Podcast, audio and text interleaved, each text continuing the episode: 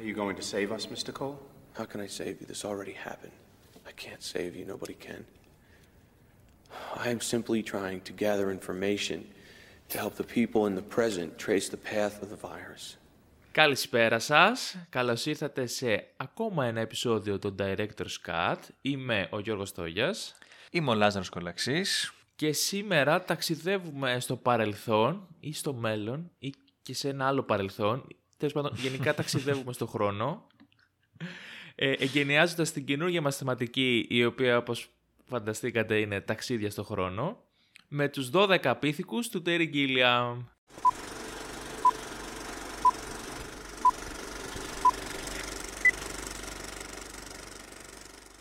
Κλασική ταινία, πολύ κλασική ταινία με ταξίδι στο χρόνο. Ισχύει. Την οποία φαντάζομαι έχεις ξαναδεί. Ναι, ναι, ναι. Και νομίζω είναι η τρίτη ή τέταρτη φορά που τη βλέπω, αν δεν Α, κάνω τόσο λάθος. πολλές. Αν και οι, οι προηγούμενες φορές ήταν όλες αρκετά παλιά και ξέρεις πιο μικρός. Είναι νομίζω από αυτές τις ταινίες που, πώς να σου το πω, όταν ξεκινάς να βλέπει κάποιο ταινίες είναι από τις must. Είναι πολύ γνωστή, πολύ διαφημισμένη. Ναι, ναι, ναι. Ξέρεις. έχει, έχει, έχει μια πολύ μεγάλη φήμη. Και εγώ είχα νομίζω πάνω από δεκαετία να τη δω. Πρέπει να είναι η δεύτερη φορά αυτή. Και είναι φιλέ, λες και βλέπω άλλη ταινία τώρα πραγματικά. Λόγω κάποιων καταστάσεων. Θα τα πούμε βέβαια και στη Ναι. Αυτό, συνέχεια. το πω, πω, αυτό τώρα ήταν ε, πολύ insight και για την ταινία, ε. Ε, Ναι, σαν- ναι, σαν ισχύει. ατάκα, Υπάρχει σαν και μια θα το τέτοια πούμε πιο τάκα. μετά. Ναι, ναι, ναι. ναι, ναι. Ε, και εγώ, να σου πω την αλήθεια, φοβόμουν για κάποιο λόγο ότι θα μου φανεί λίγο περίεργο, ότι δεν θα μου αρέσει ή ότι δεν θα έχει γεράσει καλά. Δεν ξέρω γιατί είχα αυτή τη φοβία. Ε, και μπορώ να πω ότι όντως τη διάβασα κι εγώ πολύ διαφορετικά από ό,τι την είχα στο μυαλό μου, αλλά ότι overall μου άρεσε πάρα πολύ. Ναι, και εμένα. Την εκτίμησα ίσως και περισσότερο από την πρώτη φορά. Τέλεια. Ε, θέλεις να μας πεις λίγο τη σύνοψη; Ναι, ουσιαστικά βρισκόμαστε στο 2035, σε ένα μέλλον όπου η ανθρωπότητα έχει αναγκαστεί να ζει κάτω από το έδαφος, λόγω μιας πανδημίας που εξαφάνισε 5 δισεκατομμύρια ανθρώπους. Επειδή έχει ανακαλυφθεί το ταξίδι στο χρόνο, στέλνουν έναν τύπο, τον James Cole, που ερμηνεύει ο Bruce Willis, προκειμένου να αποτρέψει την εμφάνιση του ιού που θα φανίσει τους ανθρώπους. Μμμ. Ούψ. Βλέπε COVID. Φαντάζεσαι σε λίγα χρόνια να ζούμε κι εμείς κάτω από το... σε υπόγειες, υπόγειους σταθμούς, ξέρω εγώ. Δεν θα μου άρεσε και πολύ, η αλήθεια είναι.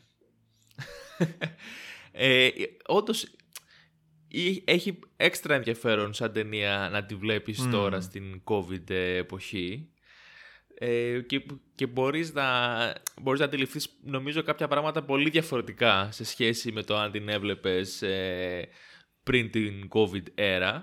Ε, αλλά ξέρεις, δεν το βλέπω, πώς να σου το πω, ότι γίνεται μακάβρο ή κουραστικό ή γιατί ξέρεις εγώ λίγο έχω βαρεθεί πλέον κάπως την όλη φάση με τις πανδημίες και τις ταινίες που πραγματεύονται ναι. αυτό το θέμα. Αλλά εδώ νομίζω ότι δεν είναι τόσο in your face και τόσο κεντρικό κομμάτι της ιστορίας που μας απασχολεί συνέχεια. Οπότε ξέρεις, δεν, δεν, με, δεν με επηρεάζει καθόλου. Ίσα ίσα που νομίζω ότι δίνει ένα έξτρα ενδιαφέρον και μια έξτρα ανάγνωση ας πούμε στην ταινία που δεν υπήρχε παλαιότερα, τουλάχιστον ξέρεις, σε προσωπικό επίπεδο. Ναι, νομίζω συμφωνώ, όχι νομίζω, συμφωνώ δηλαδή. Γιατί θα το δούμε και συνέχεια, ε, στον πυρήνα της ιστορίας βρίσκεται πιο πολύ η, η επιθυμία του Bruce Willis να, τέλος πάντων, να ζει σε έναν καλύτερο κόσμο, ας πούμε, έτσι πολύ απλουστευτικά. Μμ. Οπότε, Ναι, ναι, ναι, ναι. έχει, έχει ενδιαφέρον. Ε, να πούμε σε αυτό το σημείο ότι οι 12 πίθηκοι είναι, βασικά δεν είναι απλώς εμπνευσμένοι, είναι ε, ένα remake θα λέγαμε του Λαζετέ του Chris Marker. Μια ταινία του 1962. Ο Chris Marker είναι μεγάλος δημιουργός, κινηματογραφιστής, ε, καλλιτέχνης, φωτογράφος, έχει πολλές ιδιότητες. Ε, κομμάτι της Left Bank, όπως λέγεται, του, του γαλλικού νέου κύματος. Ε, και το Λαζετέ είναι μια πολύ πολύ ιδιαίτερη ταινία και, και, με, και πάρα πολύ γνωστή και όχι άδικα. Θα πρότεινα όποιος δεν την ξέρει να την ψάξει γιατί έχει τρομερό ενδιαφέρον. Καθώς είναι μικρή σε διάρκεια, νομίζω 40-50 λεπτά πρέπει να είναι. Ε, ξεδιπλώνεται μόνο μέσα από φωτογραφίες, από ακίνητες εικόνες δηλαδή. Ε, και έχει μια αφήγηση και προφανώς κάποια, κάποια ηχητικά ε, στοιχεία που ενισχύουν την εμπειρία. Και έχει πάρα πολύ ενδιαφέρον γιατί δεν είναι απλά μια ιστορία που τη βλέπεις μέσα από φωτογραφίες που θα μπορούσε να είναι πιο εύκολη και πιο βατή στο να μεταφερθεί από φωτογραφίες, αλλά είναι μια ταινία επιστημονικής φαντασίας. Στην ουσία είναι η ιστορία των 12 πυθίκων, καθώς ε, στο Λαζετέ, στο σύντομο μέλλον, μετά από τον Τρίτο Παγκόσμιο Πόλεμο, οι άνθρωποι και συγκεκριμένα στο Παρίσι έχουν αναγκαστεί να ζουν κάτω από την επιφάνεια της γης και μια ομάδα επιστημόνων στέλνει κάποιους φυλακισμένους κρατούμενους στο μέλλον, στο παρελθόν συγγνώμη, σε μια προσπάθεια να αποτρέψει όλο αυτό το πράγμα που έχει γίνει. Αλλά διαπιστώνουν ότι είναι λίγο δύσκολο όταν γίνεται αυτό το ταξίδι στον χώρο να κρατήσουν οι άνθρωποι τα λογικά τους και είναι κάτω από μια τεράστια ψυχολογική πίεση. Οπότε βρίσκουν έναν συγκεκριμένο κρατούμενο ο οποίος έχει σχέση με το παρελθόν, ε, με τα γεγονότα μάλλον που έγιναν καθώς σε ένα αεροδρόμιο γίνεται μάρτυρας μιας δολοφονίας ενός άντρα και μιας γυναίκας νομίζω αν θυμάμαι καλά. Βλέπεις ότι είναι πάρα πολύ κοντά στο story Ναι, το 12 Monkeys. Ε, είχαν αγοραστεί τα δικαιώματα του παραγωγού της ταινίας, του Robert Kasberg αν θυμάμαι καλά, από τον ίδιο τον Chris Marker, ε, όπου είχε πάει στη Universal με τη λογική να κάνουμε το αμερικάνικο remake. Ε, βέβαια, το σενάριο εδώ το γράψαν ε, οι David και Janet Peoples, οι οποίοι είναι οι ίδιοι που είχαν συμμετάσχει και στην συγγραφή του σενάριου του Blade Runner. Οπότε βλέπουμε ότι έχουν ένα ταλέντο στο διστοπικό μέλλον. Το χειρίζονται καλά από ό,τι και φαίνεται. σαν... Ναι, ναι, ναι. και σαν ε, σκηνοθέτης ε, επιλέχθηκε ο Terry Gilliam ως την πιο καλή επιλογή, το οποίο έχει ενδιαφέρον γιατί με την Universal έχει μια, ένα, μια περίεργη έτσι, προϊστορία. Με το Μπραζίλ που δεν είχε πάει πολύ καλά η σχέση τους. Σωστά, ναι. Το Μπραζίλ, σπουδαία ταινία και αυτή του Gilliam. Εννοείται. Ε, αν θυμάμαι καλά, ήταν, είχε βγει το 85-86, κάτι τέτοιο. ναι, νομίζω κάπου Ε, εκεί. και, ναι, δεν, νομίζω 85. Ε, και είχε παίξει ένα μικρό ξύλο με τη Universal, καθώς η Universal θεώρησε ότι δεν είχε αρκετά χαρούμενο τέλος η ταινία και δεν θα άρεσε αυτό στο κοινό. Οπότε νομίζω μόνο για, τις αμερικάνικη, για το αμερικάνικο release της ταινίας ε, είχαν βάλει μια ομάδα ε, κρυφή από τον, Terry- από τον Terry Gilliam να κάνουν ένα διαφορετικό μοντάζ. Βάλανε το happy ending και κυκλοφορήσαν την ταινία χωρίς να το ξέρει ο ίδιος ο σκηνοθέτης, χωρίς να έχει ενημερωθεί μάλλον γι' αυτό. Ο ίδιος μετά φυσικά διαμαρτυρήθηκε, έβγαλε το δικό του take ε, σε κάποιους κύκλους καλλιτεχνών και κριτικών κινηματογράφων χωρίς να έχει τη συγκατάθεση της Universal. Ε, αλλά νομίζω κάπως άρχισε να βραβεύεται ή τέλος πάντων απέκτησε πολύ μεγάλη αγνωρισιμότητα το take του Gilliam, οπότε αναγκάστηκε η Universal να κρατήσει αυτό ως final cut. Και γι' αυτό στο 12 Monkeys ε, ο Gilliam ζήτησε αυστηρά να έχει τον απόλυτο έλεγχο προφανώς γιατί την πάτησε μια φορά να μην ξαναγίνονται τα ίδια λάθη. Ε, όπου φυσικά η Universal του το επέτρεψε αυτό, αλλά του έδωσε ένα αρκετά μικρό budget, ειδικά αν σκεφτείς ας πούμε την κλίμακα της ταινίας και τη θεματική. Ναι, Δηλαδή, νομίζω ήταν ε, 30 εκατομμύρια δολάρια. Ναι, κά, κάτι λιγότερο από 30 εκατομμύρια, τα οποία Ναι. για ταινία επιστημονικής φαντασίας και με, και με τέτοιο cast είναι πο- πο- πολύ λίγα χρήματα. Αυτό που λες για το cast έχει ενδιαφέρον διότι όταν κλείσαν ας πούμε τον Brad Pitt δεν ήταν ακόμα τόσο μεγάλο όνομα και στο ενδιάμεσο γύρισε Ναι, ξέρω ναι. εγώ κάπου στις ταινίες και έγινε full ε, Ε, πρώτο star νομίζω ξέρω το, εγώ. την ίδια χρονιά βγήκε το Seven, που είναι η ταινία Ναι, ναι, που ναι. απογείωσε τον Brad Pitt. Ναι, ναι. Ε, πιο, και λίγο πιο πριν ήταν το Ε, Fight Club, ξέρεις όλες αυτές που τη δεκαετία του 90 τον είχαν ε, μμ. μετατρέψει σε μεγάλο όνομα. Ε, και ο δεύτερος όρος ήταν ε, να πάρουν ως πρωταγωνιστή τον Bruce Willis. Που τότε ήταν Die Hard Ναι. full, ξέρεις, μεγα... και αυτός έτσι μεγάλος Ήταν action ήδη hero. μεγάλο όνομα. Μεγάλο όνομα στο Ναι. Hollywood, ναι, ναι. Οπότε εντάξει, κάπως βρέθηκε η μέση λύση. Μμ. Και μάλιστα ε, ο Γκίλιαμ ήθελε να πάρει στον πρωταγωνιστικό ρόλο του Cole τον Jeff Bridges. Γιατί την προηγούμενη ταινία που, ήταν, ε, που είχε γυρίσει ήταν το Fisher King, στο οποίο ε, ε, παίζει προφανώς πρωταγωνιστικό ρόλο. Και είχε ζητήσει τον ε, Bridges ως πρωταγωνιστή. Δεν τον πολύ θέλανε στα στούντιο γιατί θεωρούσαν ότι δεν είναι αρκετά δυναμικός χαρακτήρας μάλλον για μια ταινία δράσης ή ήθελαν ακόμα πιο μεγάλο όνομα και έβαλε τον Bruce Willis τον οποίο τον είχε γνωρίσει μέσω του Jeff Bridges τυχαία ο Gilliam.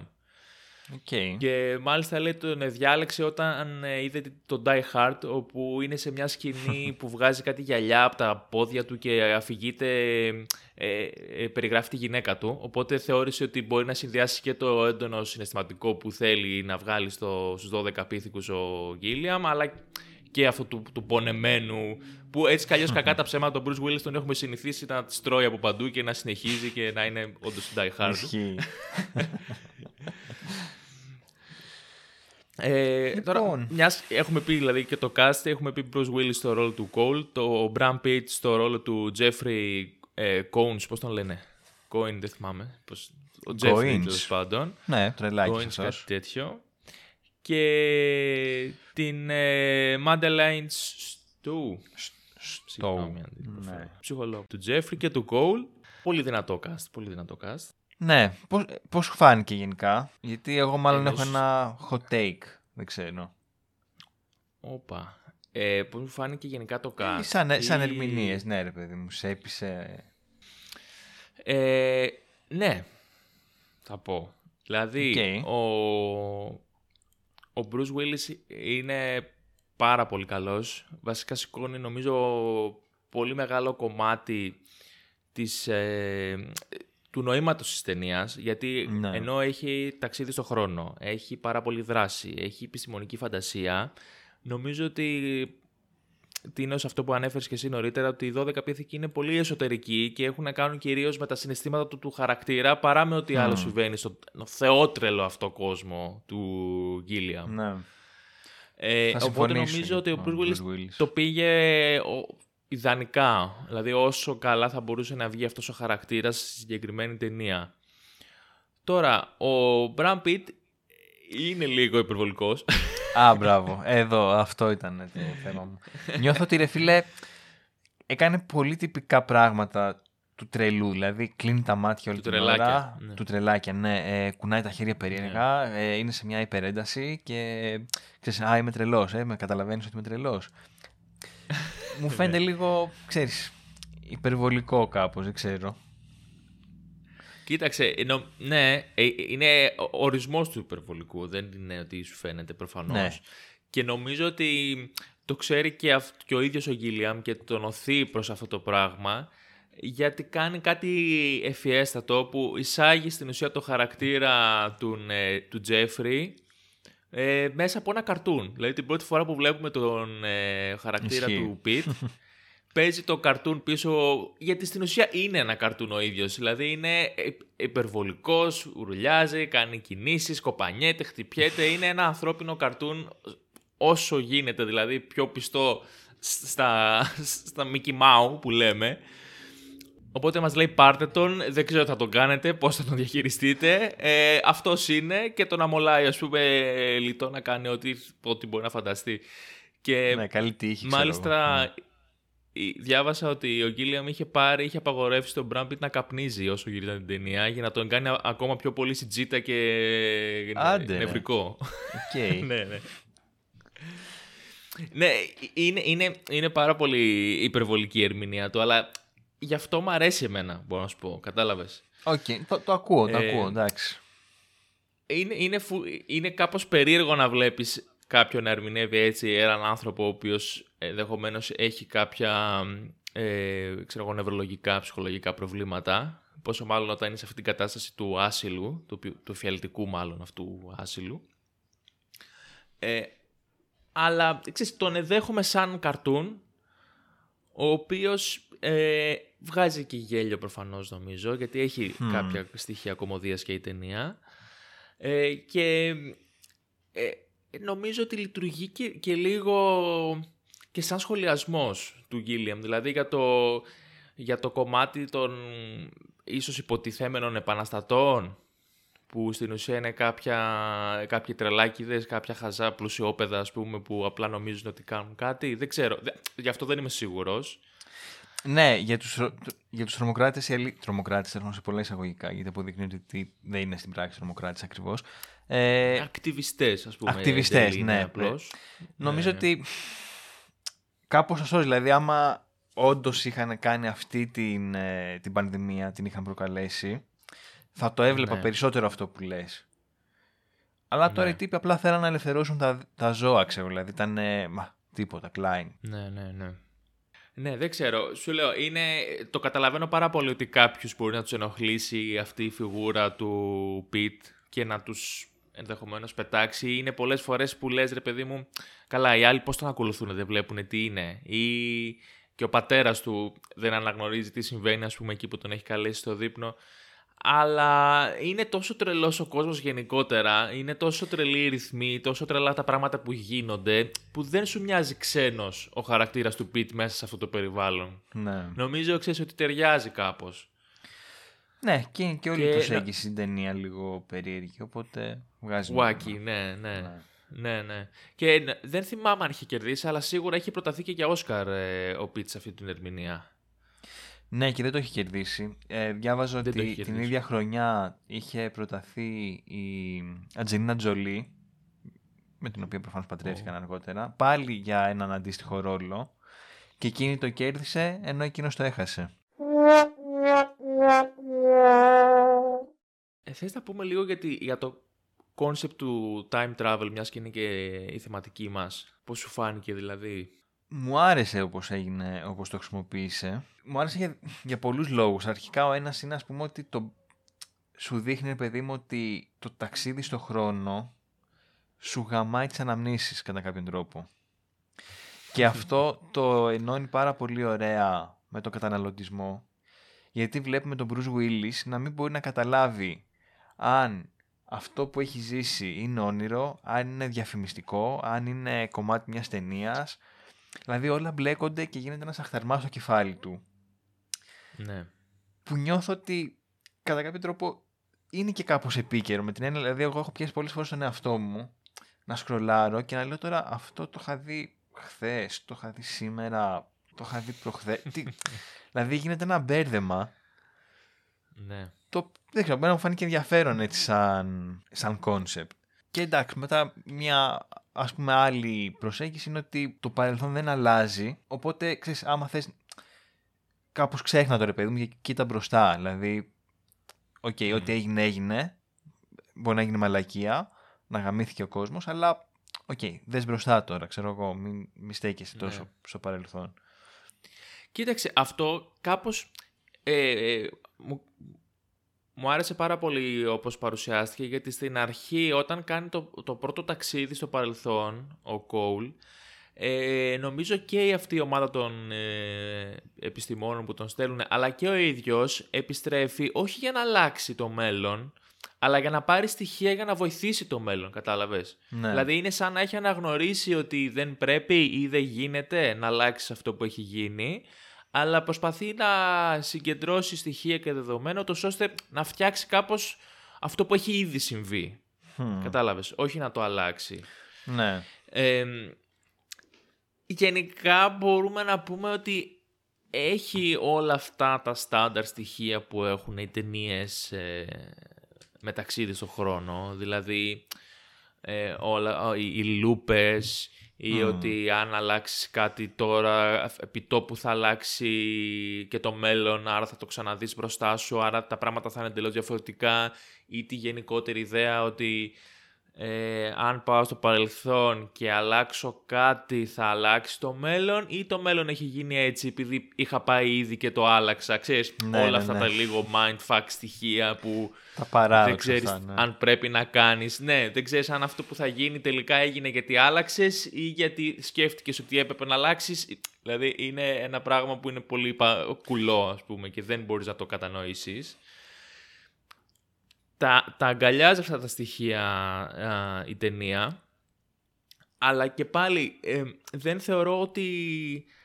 επικεντρώνεται στο κομμάτι του time travel, ε, απλά το χρησιμοποιεί σαν ένα αφηγηματικό όχημα πούμε, για να πει αυτά που θέλει. Δηλαδή, πιο πολύ και εγώ νιώθω ότι ε, σχετίζεται με τη μνήμη ε, ή με την έννοια της λογικής και της τρέλας, ναι. παρά με το πώς γίνεται να ταξιδέψει το χρόνο, ας πούμε, ή μια περιπέτεια για να δούμε τι θα γίνει τελικά αν αλλάξει σε κάτι στο παρελθόν. Δηλαδή, είναι κάπως σαν να μην, σαν να μην τον νοιάζει ούτε τον ίδιο τον Cole και κατ' επέκταση ούτε και τον Gilliam, ας πούμε, να εξερευνήσει αυτό το κομμάτι του πειράζω το παρελθόν και τελικά. Και επί της ουσίας και στην ταινία βλέπουμε ότι δεν άλλαξε, καθο- τίποτα δεν άλλαξε. Δηλαδή, τα οράματα, όλα αυτά που βλέπουμε από την αρχή και μας τα αποκαλύπτει σιγά σιγά λίγο λίγο, αυτό γίνεται. Ότι ο κόσμος θα έχει τη, αυτή την πανδημία, θα την έχει. Δηλαδή είναι σαν να ξέρουμε ήδη τι θα γίνει, απλά εξερευνούμε το πώς νιώθει, το τι πιστεύει ο πρωταγωνιστής μας σε όλη αυτή τη διαδρομή. Ξέρεις, κά- κάποιος θα μπορούσε να πει ότι παίζει και με την έννοια της μοίρας, ρε παιδί μου, ότι ξέρεις ό,τι είναι γραπτό να γίνει θα γίνει. Εντάξει, αυτό ναι, δεν ξέρω κατά πόσο ας πούμε, το αγγίζει ή αν προκύπτει τυχαία. Αλλά Εντάξει, νιώθω νομίζω ότι δεν τον κάπως, απασχολεί ναι. ρε παιδί μου και πολύ. Αυτό. Δεν, θα έλεγα εδώ ότι δεν, δεν τον απασχολεί τόσο. Ίσως πιο πολύ Μμ. ε, μια άλλη θεματική ας πούμε που βλέπω ότι ε, ξέρεις, αναδεικνύεται είναι η αντίληψη πραγματικότητας. Δηλαδή σε όλη τη διάρκεια της ταινίας αναρωτιόμαστε και εμείς και ο ίδιος ο Κόουλ. Μήπως είμαι τρελός ρε παιδί μου.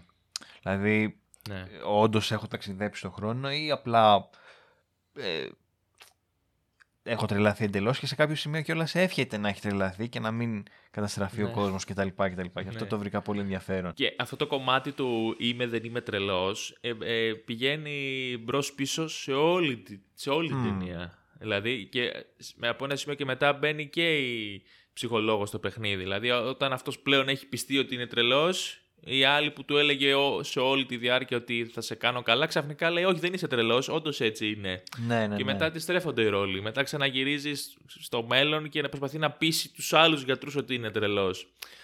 Και όντως νομίζω ότι μέχρι και το τέλος ποτέ δεν ξεκαθαρίζει αυτό το κομμάτι. Δηλαδή σίγουρα φαίνεται σαν να γίνανε όλα αυτά και να υπάρχει το μέλλον και το ταξίδι στον χρόνο κτλ. Αλλά είναι και άλλα στοιχεία όπως ας πούμε οι φωνές που άκουγε που ποτέ δεν μαθαίνουμε αν ε, είναι στο μυαλό του, είναι η συνείδησή του ή ξέρω εγώ, είναι πραγματικότητα. Ναι, νομίζω ε, έχει ενδιαφέρον αυτό. Δηλαδή το δένει πάρα πολύ ωραία και δημιουργεί έτσι μια αμφισημία σε όλη την ταινία. Που Μμ. εγώ δεν θυμάμαι να το έχω δει και πάρα πολλές φορές. Τώρα εντάξει, μπορεί να ξεχνάω κάτι, αλλά μου φαίνεται αρκετά καινοτόμο κατά κάποιο τρόπο. Ναι, ναι, ναι, συμφωνώ. Και ξέρεις, σε κρατάει όλη την ώρα σε μια αγωνία, Μμ. αλλά όχι με έναν τρόπο, ρε παιδί μου, που θέλει να σε πιάσει κότσο, κατάλαβες; Δηλαδή νιώθω ότι το χειρίζεται πολύ σωστά και δεν είναι ένα φθηνό τρικ για να σου κάνει ένα plot twist στο τέλος και να πεις πωπω τι σκέφτηκε, κατάλαβες; Μμ. Έχει, έχει, έχεις να εξερευνήσεις πάρα πολλά στοιχεία πάνω σε αυτό. Ναι, ναι, Ε, μα βγάζει και απόλυτο νόημα. Δηλαδή, δεν ξέρω, εμένα μου φαίνεται πάρα πολύ λογικό αυτό το πράγμα. Άμα, άμα ποτέ ταξιδεύαμε στον χρόνο να νιώθαμε τόσο μπερδεμένοι όσο ο Κόουλ. Ναι. Να, ναι, δεν- ναι. Δεν ξέρω πώς θα ήταν όντως, αλλά. Και ε, έχει και τρομερό ενδιαφέρον για μένα το που συνήθως αυτά να σου πω την αλήθεια λίγο τα βαριέμαι και τα βλέπω και λίγο κλισέ. Τα οράματα, τα flashbacks, όλα αυτά. Μμ. Ε, έχει πάρα πολύ ενδιαφέρον πώς αποφασίζει να χειριστεί αυτό το εργαλείο ο Γκίλιαμ στην ταινία. Δηλαδή ξεκινάει και από, από την πρώτη σκηνή, ξεκινάμε με το όραμα και ε, επανερχόμαστε πολλές φορές πίσω καθ, καθ' όλη τη διάρκεια ας πούμε, της θέασης και σιγά σιγά μας δίνει όλο και κάτι παραπάνω, όλο και κάτι παραπάνω.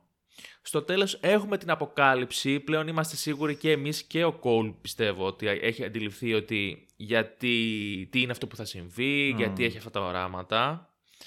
Ε, συμβαίνει μια αλλαγή που δεν την πολύ περιμένουμε, οπότε έχει και μια μικρή ανατροπή αλλά ταυτόχρονα λειτουργεί και σε πολλά επίπεδα. Δηλαδή, έχει να κάνει και με το τι συμβαίνει στο κομμάτι της πανδημίας. Έχει να κάνει ναι, τι συμβαίνει στο μυαλό του Κόουλ με το αν ε, είναι όραμα, αν το έχει ζήσει, ε, αν βλέπει το μέλλον, δεν ξέρω εγώ τι.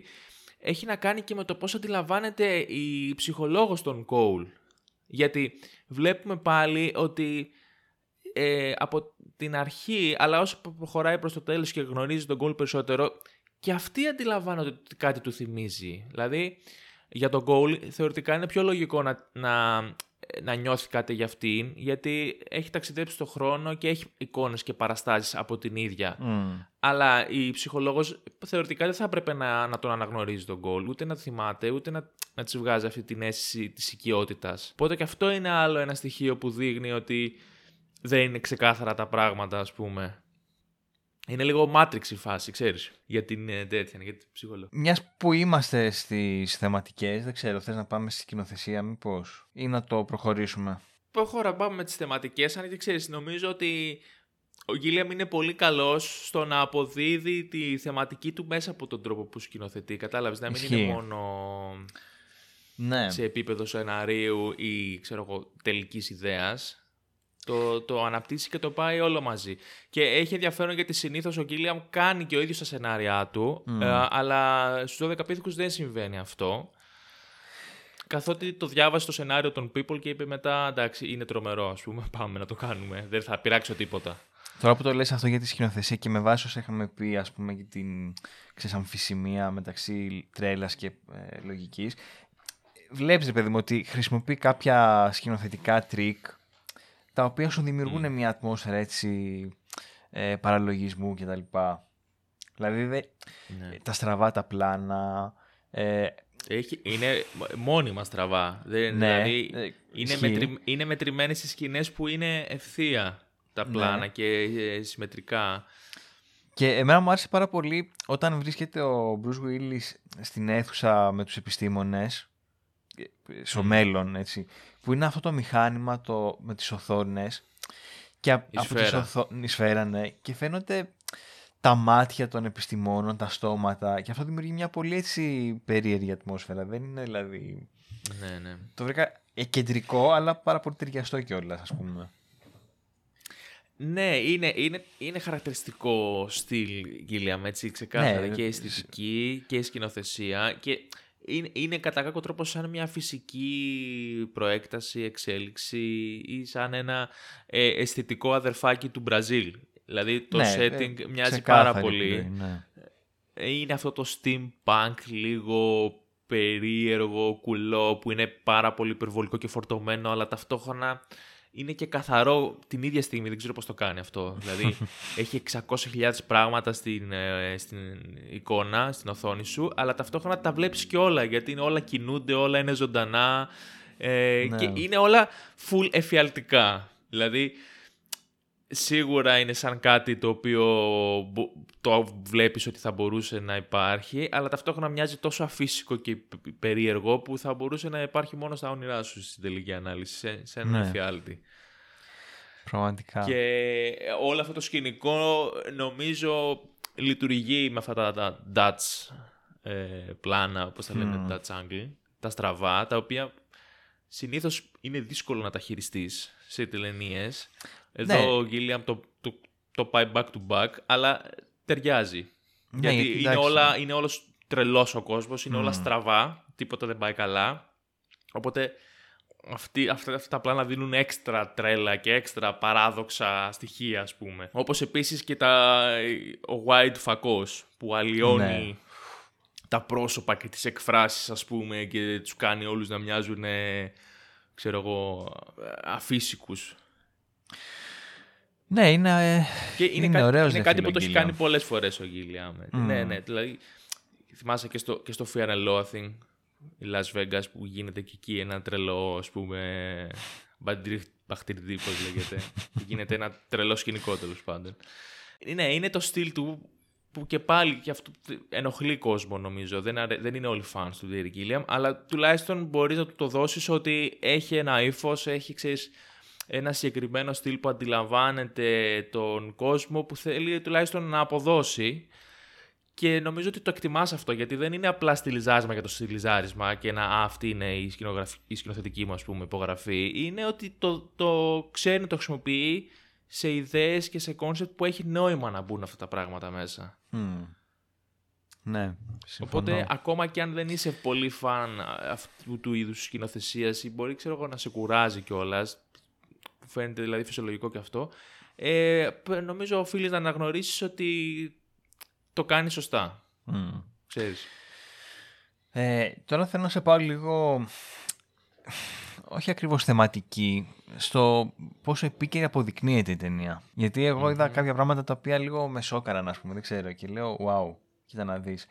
Ε, αρχικά, το πώς, ρε παιδί μου, όταν επιστρέφει ε, στο παρελθόν, στη δεκαετία του 90, ακόμα και, και όταν πηγαίνει στο, στο 1990 και στο 1996, που τους λέει, ρε παιδί μου, θα γίνει χαμός, θα πεθάνουμε όλοι κτλ. Που είναι όλοι σε φάση, έλα ρε μαλάκα, τι λες τώρα, εντάξει τρελός είσαι. Και αυτό, ε, σκέψουμε εμάς το 2020 στις αρχές, ρε παιδί και λίγο πριν γίνει, πριν στραβώσει η φάση. Ποιος θα φανταζόταν ότι θα γινόταν αυτό το πράγμα, δεν είναι απίστευτο. Απίστευτο, ναι, πραγματικά. Δηλαδή... Μα εγώ θυμάμαι τον εαυτό μου όταν ήδη είχε, είχε σκάσει ο κορονοϊός, ας πούμε, στην Κίνα, που βγαίναμε και λέγαμε χαχά φαντάζεσαι να έρθει εδώ, ας πούμε, και ναι. να κλείσουμε για καμιά εβδομάδα. Ναι, fast forward δυόμιση χρόνια μετιά και βλέπουμε πλέον ότι έχει πολύ μέλλον, ας πούμε. Ναι. Το άλλο που... Και ναι, έχει, έχει, έχει και μια λογική το κομμάτι ε, του οικολογικού. Α, ναι, δηλαδή, αυτό ναι. οι 12 πίθηκοι στην ουσία ε, τελικά μαθαίνουμε ότι δεν είχαν καμία σχέση με, το, με τον ιό, έτσι. Ε, και στην ουσία απλά ήταν μια παραπλάνηση και κάτι που είχε παρεμεινευτεί στην ουσία από τους ε, μελετητές του μέλλοντος. Παρ' όλα αυτά, ας πούμε, ε, μπορείς να βρεις πάρα πολλά στοιχεία τα οποία σχετίζονται με αυτή την πανδημία. Δηλαδή, ε, γίνονται αναφορές, νομίζω αν θυμάμαι καλά, στη ψυχιατρική κλινική παίζεις στις τηλεοράσεις που γίνονται πειράματα σε ζώα. Α, μπράβο. Ναι, ναι, ναι. Και ε, κατά κάποιο τρόπο, ακόμα και στο μέλλον, αυτό που έχει γίνει σαν καταστροφή, όλη αυτή η φιλοσοφία και η λογική ότι κάνω πειράματα, ας πούμε, και συνεχίζω να ψάξω αυτό που θέλω χωρίς να με νοιάζει το κόστος, εξακολουθεί να συμβαίνει. Δηλαδή και αντίστοιχα αυτοί οι επιστήμονες του μέλλοντος, αντί να χρησιμοποιούν λαγούς και ποντίκια, χρησιμοποιούν πλέον τους εθελοντές, σε εισαγωγικά. Ναι, και ε, πέρα από αυτό, άμα έχουν βγει πάρα πολλά άρθρα από την αρχή της πανδημίας που εξηγούν, ρε παιδί μου, ότι ουσιαστικά ε, ο λόγος για τον οποίο θα εμφανίζονται ε, πάρα πολύ συχνά πανδημίες είναι ο τρόπος με τον οποίο μεταχειριζόμαστε τα ζώα. Από το εμπόριο το ναι. παράνομο μέχρι το ότι πάμε αποψηλώνουμε τα δάση. Οπότε ερχόμαστε σε επαφή με οργανισμούς που δεν, είχαμε, δεν γνωρίζαμε ποτέ. Και τέλος πάντων μεταδίδεται ε, πάρα πολύ γρήγορα. Ε, ναι, ο κορονοϊός απλά ναι. έτυχε να είναι. Αν δεν ήταν ο κορονοϊός θα ήταν κάτι άλλο. Και πάρα πολλοί μελετητές θεωρούν ότι ο κορονοϊός είναι το, το πρώτο ο πρώτος ιό που εμφανίζεται και στο μέλλον θα έχουμε πολλούς άλλους αντίστοιχους που θα οφείλονται στην, ναι. Ε, σε, σε, οικολογικά ζητήματα, ας πούμε. Και, ναι. ε, αυτό φαίνεται να το έχει καταλάβει η ταινία κάπως. Ναι, το, το, το, πιάνει, το ψηλαφίζει, ρε παιδί μου. Και έχει πολύ μεγάλο ναι, ενδιαφέρον ναι, άμα το βλέπεις τώρα, ας πούμε. Δηλαδή λες, wow, ξέρω εγώ. Είναι 15 χρόνια πριν και. Εντάξει, προφανώς δεν, δεν είναι ντοκιμαντέ να είναι full ρεαλιστικό, αλλά φαίνεται να το, να το διαισθάνεται κάπως, που έχει ενδιαφέρον. Αυτό, ναι, ναι. Ναι, γιατί και ο ιός ξεκινάει από αυτό το εργαστήριο που γίνονται τα πειράματα και είναι κάπως... Ε, είναι κάπως προφητικό ρε παιδί μου, χωρίς όμως ταυτόχρονα να αρχίζει να εμβαθύνει, δεν ξέρω. Ναι, γιατί δεν είναι. Μπορεί να το βλέπουμε εμείς έτσι τώρα γιατί το ψάχνουμε πολύ και προσπαθούμε να το βγάλουμε με το ζόρι, ρε παιδί μου. Και είναι όλο όντως αυτό το κομμάτι του κορονοϊού που μας έχει επηρεάσει. Και πριν χρόνια να μην Προφανώς. το αντιλαμβανόμασταν, ας πούμε. Σίγουρα, σίγουρα. Ναι. Απλά θέλω να σου πω ότι. Προφανώς δεν είναι το νόημα της ταινίας αυτό, διότι δεν ήθελε. Δεν ήταν κάτι διδακτικό, ας πούμε. Αλλά νιώθω ναι, ότι ναι. πολλές ταινίες διαισθάνονται κάποια πράγματα. Και ναι. ξέρεις, μετά απλά επιβεβαιώνονται κατά κάποιον τρόπο. Δεν είναι ότι, δεν ξέρω, πιάνουν το παλμό της εποχής τους κά, κάπως. Ναι ρε παιδί μου, εντάξει, εγώ δεν θεωρώ απαραίτητα ότι έχει μασίσει φύλλα Δάφνης ναι, ναι, και έχει δει ο Γκίλια από το μέλλον, αλλά όπως επίσης υπάρχουν ή, και ταινίες Μπορεί να το έχει κάνει κιόλας, δεν ξέρουμε. Έτσι δεν μπορεί να το έχει κάνει κιόλας, ναι, δεν το ξέρουμε αυτά.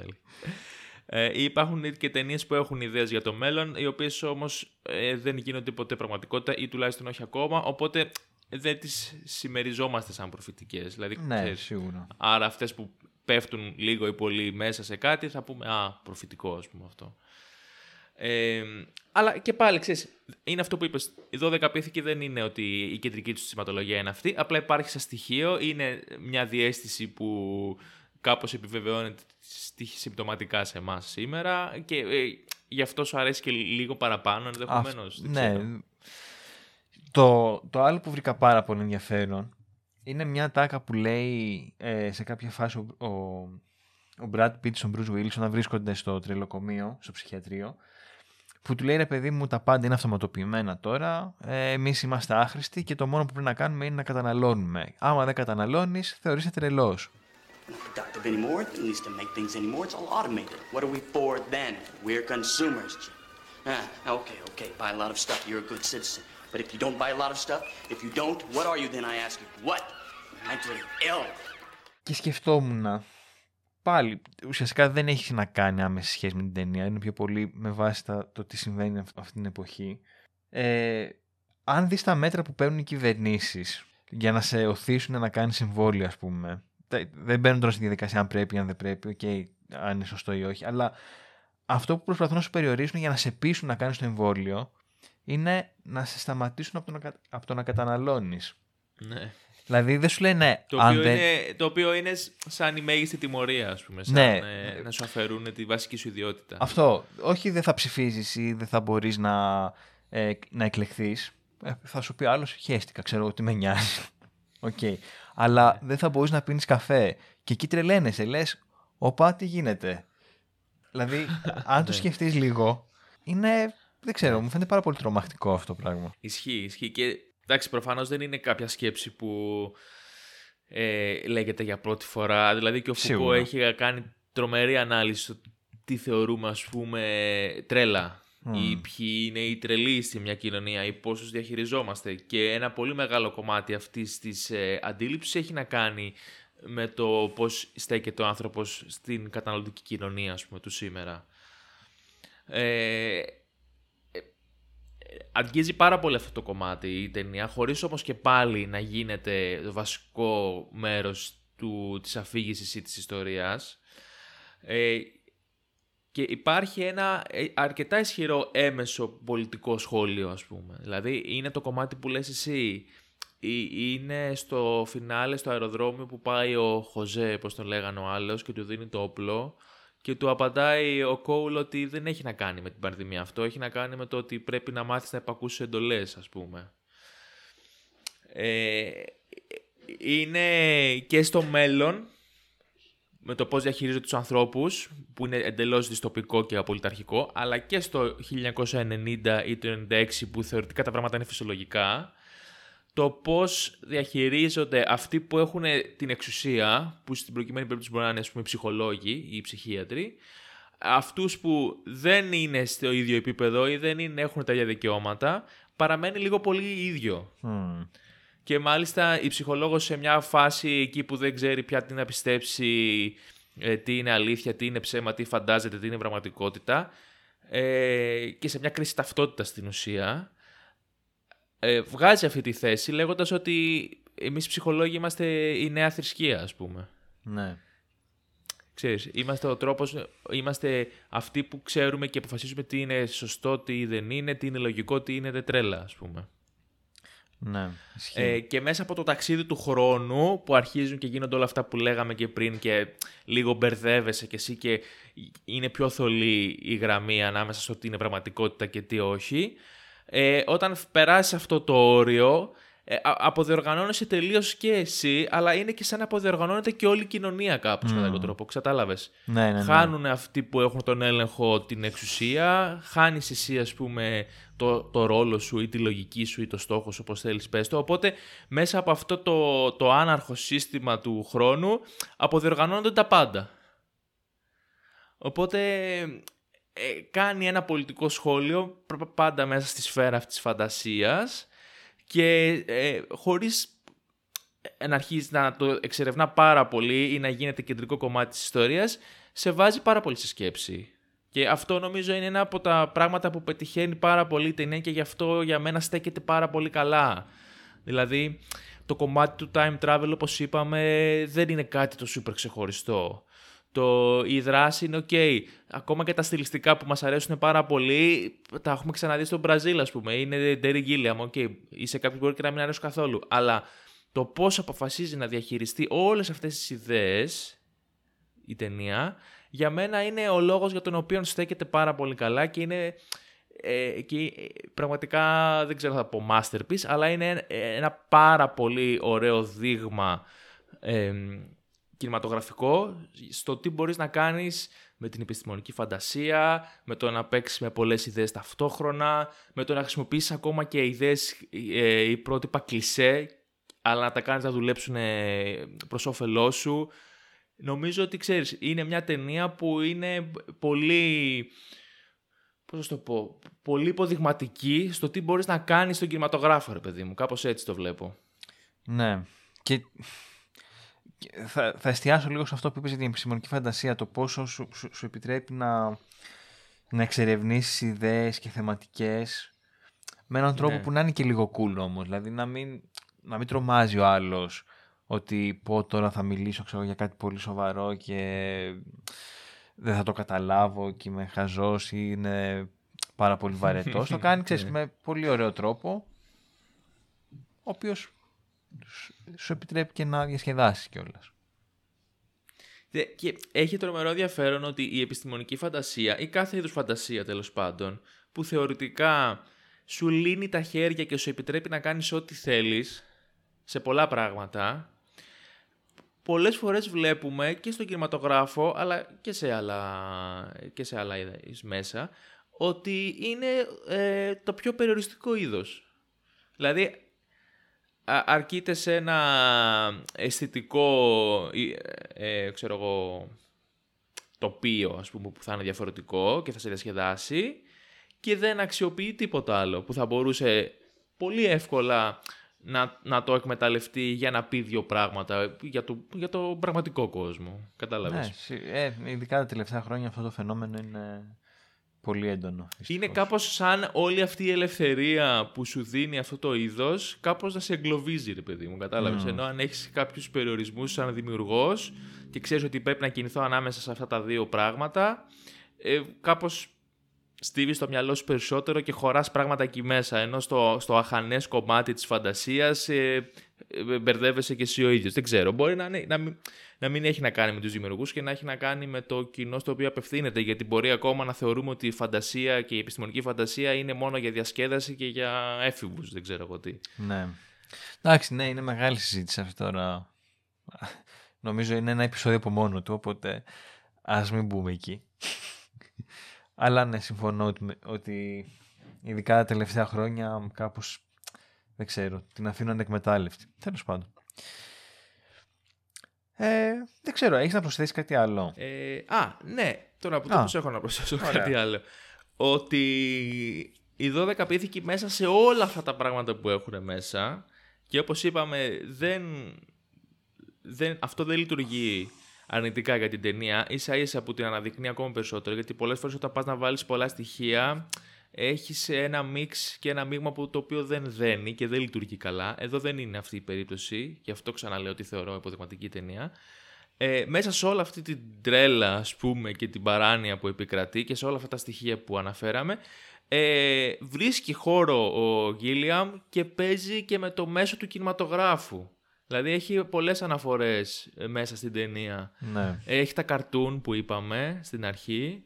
Ε, έχει το, το Wood, το τρυποκάριδο που, που λέει για το τούνελ, το time tunnel, που στην ουσία και ο William ένα τέτοιο τούνελ έχει. Ναι, μια ναι, τρύπα ναι. που σε πετάει ένα ελαττήριο, ας πούμε, και σε ταξιδεύει στον χρόνο.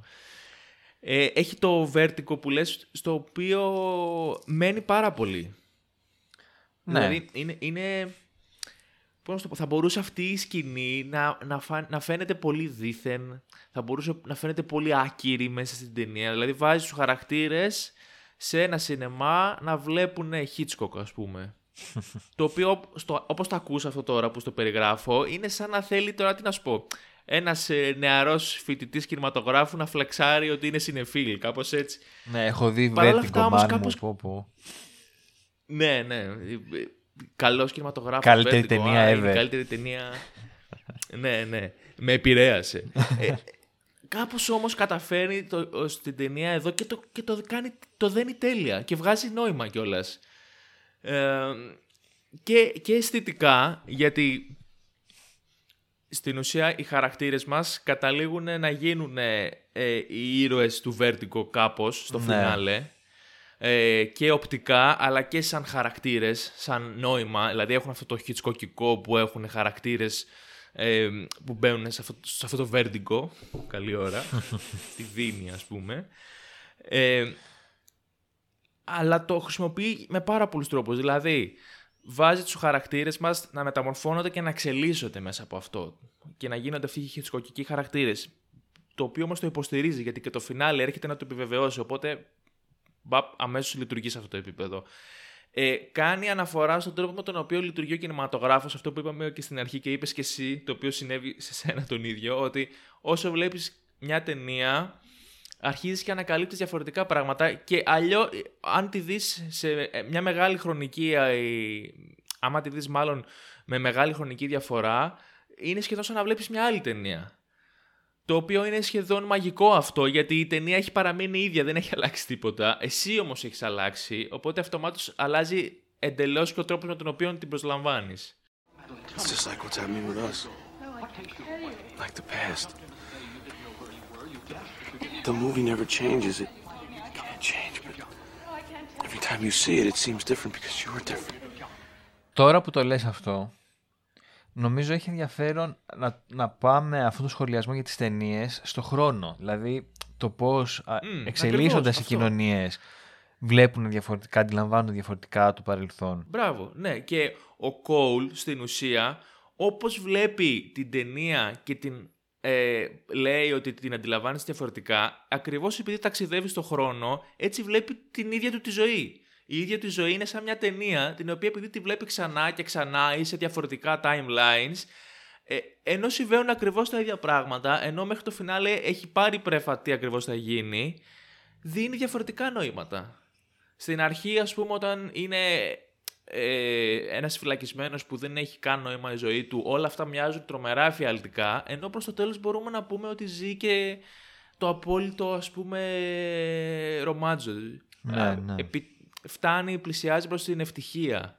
Ενώ συμβαίνουν τα ίδια πράγματα. Πάει στο αεροδρόμιο που τον πυροβολάνε, πεθαίνει, ξέρεις, το ξέρει τι θα συμβεί. Ε, οπότε δεν είναι απλά μια συνεφίλ, ας πούμε, αναφορά ότι α, ο κινηματογράφος αλλάζει και ξέρεις οι ταινίες γαμάνε. Δείτε, βλέπετε ταινίες. Είναι ότι αυτή η αρχή που ε, τη χρησιμοποιούμε πάρα πολύ συχνά στον κινηματογράφο έρχεται και τη βάζει πάνω στο χαρακτήρα, πάνω του στην ίδια του τη ζωή. Ναι. Οπότε είναι, γι' αυτό σου λέω ότι ε, ενώ ήταν μια σκηνή η οποία άνετα θα μπορούσε να, να χαλάσει την ταινία, για μένα τουλάχιστον, έρχεται και την ενισχύει ακόμα περισσότερο και είναι πραγματικά μαεστρικός ο τρόπος με τον οποίο αποφασίζει να χρησιμοποιήσει ας πούμε, το βέρτικο πάνω στους 12 πίθηκους που είναι ε, ό,τι να είναι, ξέρεις, η διαφορά. Και ναι. έχει και μικροαναφορές μετά, δηλαδή γιατί η ψυχολόγος ε, μεταμφιέζεται σε... Βάζει την καμπαρντίνα που ήταν στο Βέρτικο και μεταφιέζεται, βάζει και την ξανθιά μπερούκα όπως κάνει και η Μάντιλάιν στο, στο Βέρτικο. Ε, και έχει και άλλη μια αναφορά. Στο τριλοκομείο έχει τους Marx Brothers, ε, το Monkey Business, ας πούμε, που βλέπει και ο, ο, ο P, το χαρακτήρας του P, το Jeffrey. Ε, οπότε κάνει αυτό το συνηθισμένο που λέμε πολλές φορές ότι ο σκηνοθέτης παίζει με τον κινηματογράφο, αλλά δεν το κάνει μόνο για στυλιζάρισμα, για άλλη μια φορά το κάνει γιατί δίνει νόημα στην ταινία. Ναι, και ναι. δίνει extra layer και βγάζει και νόημα να το κάνει αυτό. Δεν είναι δηλαδή ότι απλά το κάνω σαν φλεξάρισμα ή εφέ. Και γι' αυτό ακριβώς το λόγο η 12 πίθηκη είναι γαμάτη. και πιστεύω ότι κάθε φορά που θα τη βλέπεις θα βλέπεις και καινούργια πράγματα και θα αρχίσεις να αντιλαμβάνεις και καινούργια πράγματα. Και αυτός είναι ένας τρόπος για να καταλάβεις, δεν είναι ο μοναδικός φυσικά, ότι ξέρεις, έχει πέσει πολύ δουλίτσα σε αυτή την ταινία. Έχει, έχουν γίνει πολύ ωραία πραγματάκια. Και κάπως έτσι, με αυτό το πολύ αισιόδοξο κλείσιμο για την ταινία και την έκφραση αγάπης από τον Γιώργο, ε, νομίζω μπορούμε να φτάσουμε προς το τέλος μας. Στο τέλος του επεισοδίου, ναι. όχι Ε, αν δεν έχετε δει την ταινία, τι περιμένετε. Δεν μπορώ να καταλάβω. Πραγματικά. Έτσι είναι πάρα Ναι. πολύ ωραία. Κλασική το είπαμε, αλλά Δηλαδή, απλά θα βρείτε, βρείτε έναν τρόπο να γυρίσετε πίσω το χρόνο και να τη δείτε πιο σύντομα στη ζωή σας. Ας πούμε, δεν ξέρω. εξαιρετική ταινία, Ναι. Sorry εξαιρετικό γι' αυτό. στεριγγύλια. ε, η αλήθεια είναι ότι και εγώ ήθελα να το πω, λέω μην το πεις, κρατήσω, αλλά εντάξει, το με κάλυψες εσύ. οπότε- ναι, αλλά εγώ είμαι, είμαι πολύ κλεισέ στερεοτυπικός τύπος, δηλαδή δεν μπορούσα να κρατηθώ. Όχι, όχι, έπρεπε, έπρεπε Ή να γίνει το- αυτό το σχόλιο. Νομίζω ότι βαλότανε. Ναι. Λοιπόν, ε, Ωραία. Οπότε τα λέμε την επόμενη εβδομάδα ή την προηγούμενη εβδομάδα. οπ, τι γίνεται εδώ. Όπα, μπερδευτήκαμε. Ε, με την επόμενη μας ταινία για τα ταξίδια του χρόνου, όπου νομίζω ότι έχει να κάνει πάρα πολύ και με τους 12 πίθηκους. Θα μπορούσαμε να πούμε ότι είναι μια προέκταση και αυτής της ταινίας, όπως είχε γίνει με το Λαζετέ, αλλά δεν θα πούμε παραπάνω. Σχετίζεται κάπως, έχει ένα κοινό, δεν ξέρω αν εννοείς το ίδιο. Σχετίζεται, σχετίζεται. Ναι. Ναι, ναι, ναι, ναι. ναι. Λοιπόν, Θα, το, θα το ανακαλύψετε την επόμενη εβδομάδα όμως. Μέχρι το επόμενο επεισόδιο και μέχρι την αποκάλυψη της επόμενης ταινίας μας ακολουθείτε σε Instagram και Facebook, μας διαβάζετε στο thedirectorscut.gr μας ακούτε όπου υπάρχουν podcast, Google Podcast, ε, iTunes, ε, Anchor, οπουδήποτε, οπουδήποτε, Spotify προφανώς. Spotify. Ήμουν ο Λάθος Κολαξής, Ήμουν ο Γιώργος Τόγιας. Σας ευχαριστούμε πάρα πολύ. Γεια σας. ευχαριστούμε, γεια σας.